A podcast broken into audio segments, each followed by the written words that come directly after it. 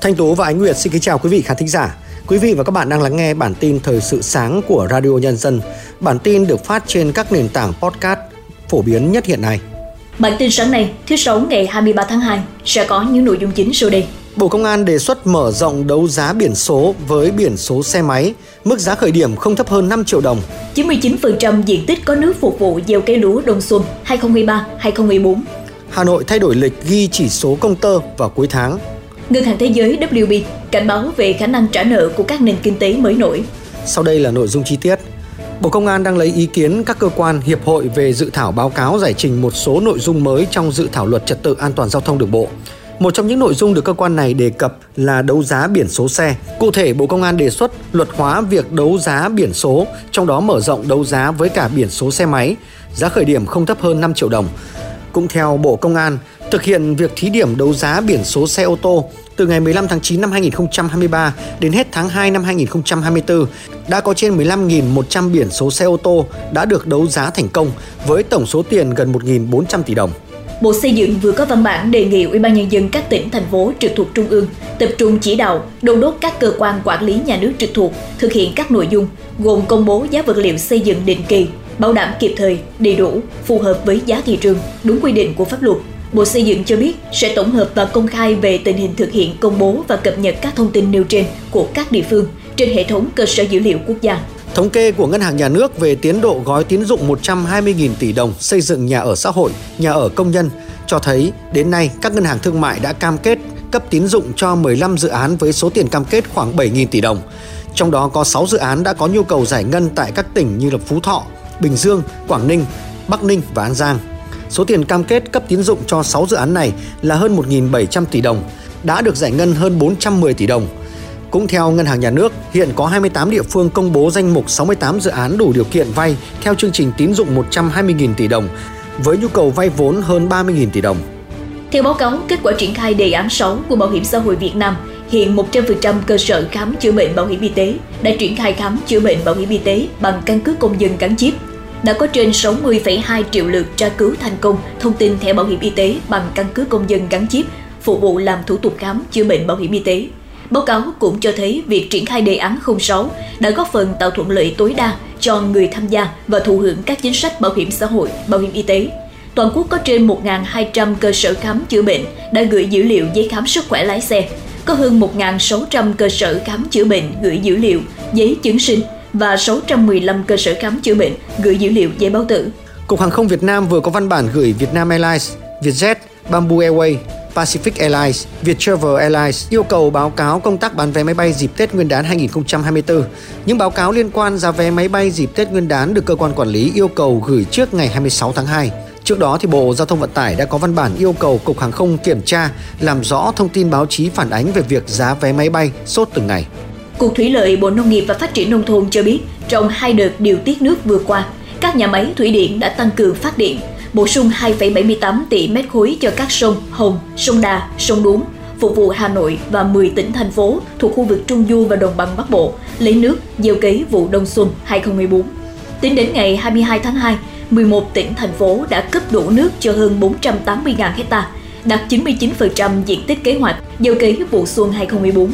4 tỉnh thành phố chưa cấp đủ nước cho 100% diện tích gieo cấy lúa xuân, gồm Hải Phòng, Hải Dương, Vĩnh Phúc và Hà Nội, với khoảng 1.870 hecta phụ thuộc dòng chảy sông Hồng.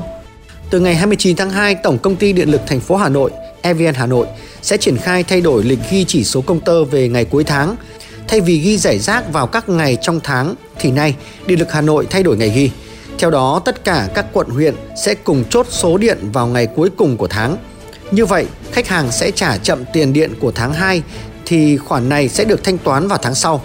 EVN Hà Nội khẳng định cách tính tiền điện vẫn dựa trên nguyên tắc bậc thang, tuy nhiên sẽ có sự thay đổi về số kWh tiêu thụ trong từng bậc sao cho phù hợp và không ảnh hưởng đến quyền lợi của người dân.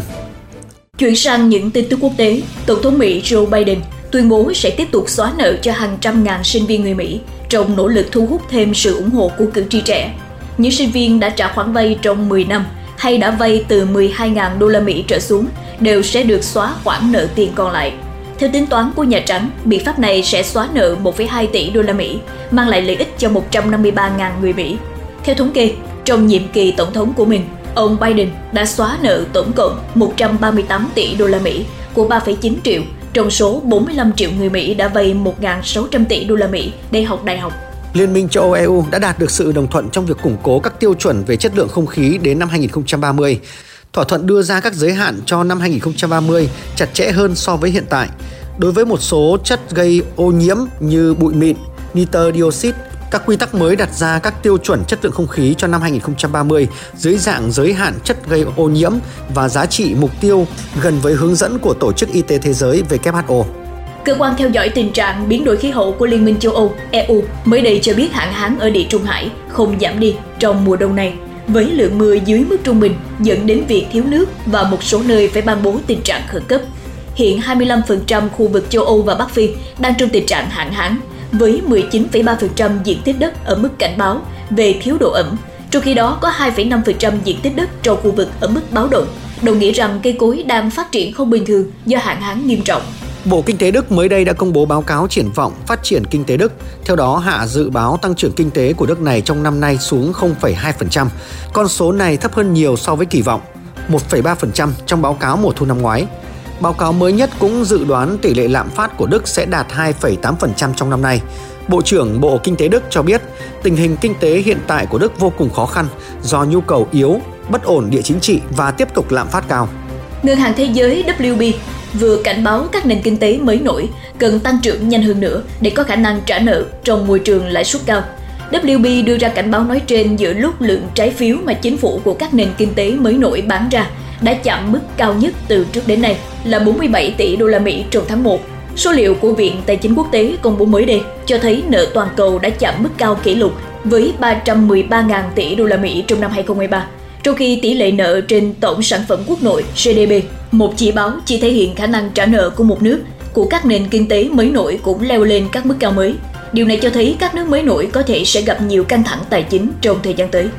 Tổ chức Y tế Thế giới cảnh báo hơn một nửa số quốc gia trên thế giới sẽ có nguy cơ bùng phát bệnh sởi cao hoặc rất cao vào cuối năm nay, trừ khi các biện pháp phòng ngừa khẩn cấp được thực hiện – Hiện số trường hợp mắc bệnh sởi đang gia tăng ở hầu hết các khu vực, chủ yếu là do bỏ lỡ việc tiêm vaccine sởi trong thời gian xảy ra dịch Covid-19. Khi hệ thống y tế bị quá tải và tụt hậu trong việc tiêm chủng định kỳ cho những căn bệnh có thể phòng ngừa được. Theo dữ liệu của WHO, số ca mắc bệnh sởi trong năm 2023 đã tăng 79% lên hơn 300.000 trường hợp và con số này được cho là chỉ chiếm một phần nhỏ trong tổng số người nhiễm thực tế.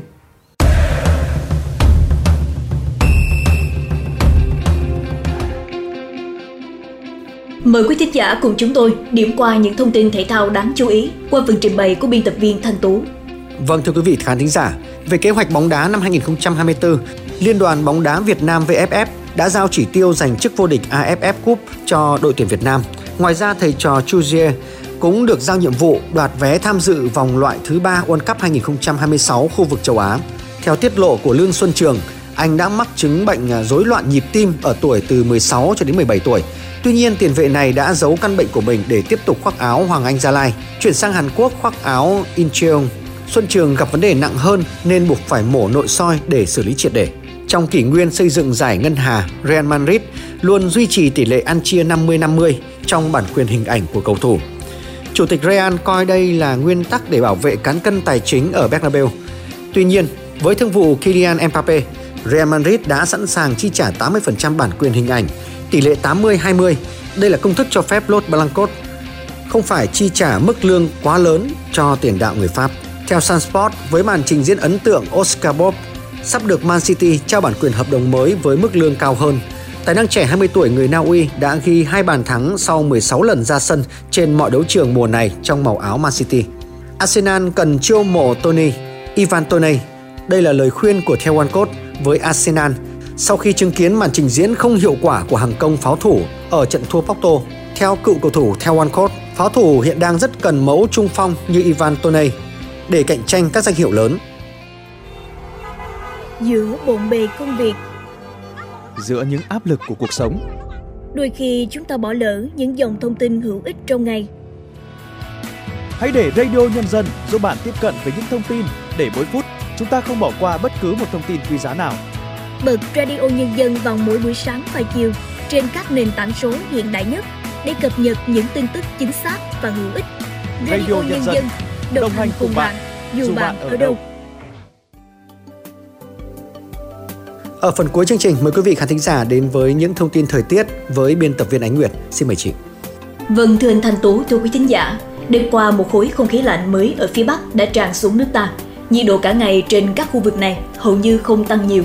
Cao nhất trong ngày cũng chỉ phổ biến từ 21 đến 24 độ. Đến tối và đêm thì nhiệt độ sẽ còn thấp hơn. Chỉ riêng các tỉnh Lai Châu, Điện Biên và phía Bắc của Sơn La chưa chịu tác động của không khí lạnh, nên trời vẫn có nắng, nhiệt độ cao nhất phổ biến từ 27 đến 30 độ, có nơi trên 32 độ. Không còn tác động của vùng thấp, lại có thêm quá trình tăng cường của không khí lạnh. Vì thế, nền nhiệt trong ngày hôm nay ở hầu hết các tỉnh phía Bắc của đèo Hải Vân đều giảm. Trong đó, 4 tỉnh thành ở phía Bắc là Thanh Hóa, Nghệ An, Hà Tĩnh và Quảng Bình. Nhiệt độ hầu hết chỉ dao động ở ngưỡng từ 25 đến 26 độ. Trong khi đó, khu vực từ Quảng Trị trở xuống tới Thừa Thiên Huế, dự báo nhiệt độ trưa chiều phổ biến từ 28 đến 31 độ. Khu vực từ Đà Nẵng trở xuống đến hết Bình Thuận, hôm nay vẫn có nắng cả ngày, nhiệt độ dao động từ 30 đến 33 độ, cục bộ có nơi cao hơn.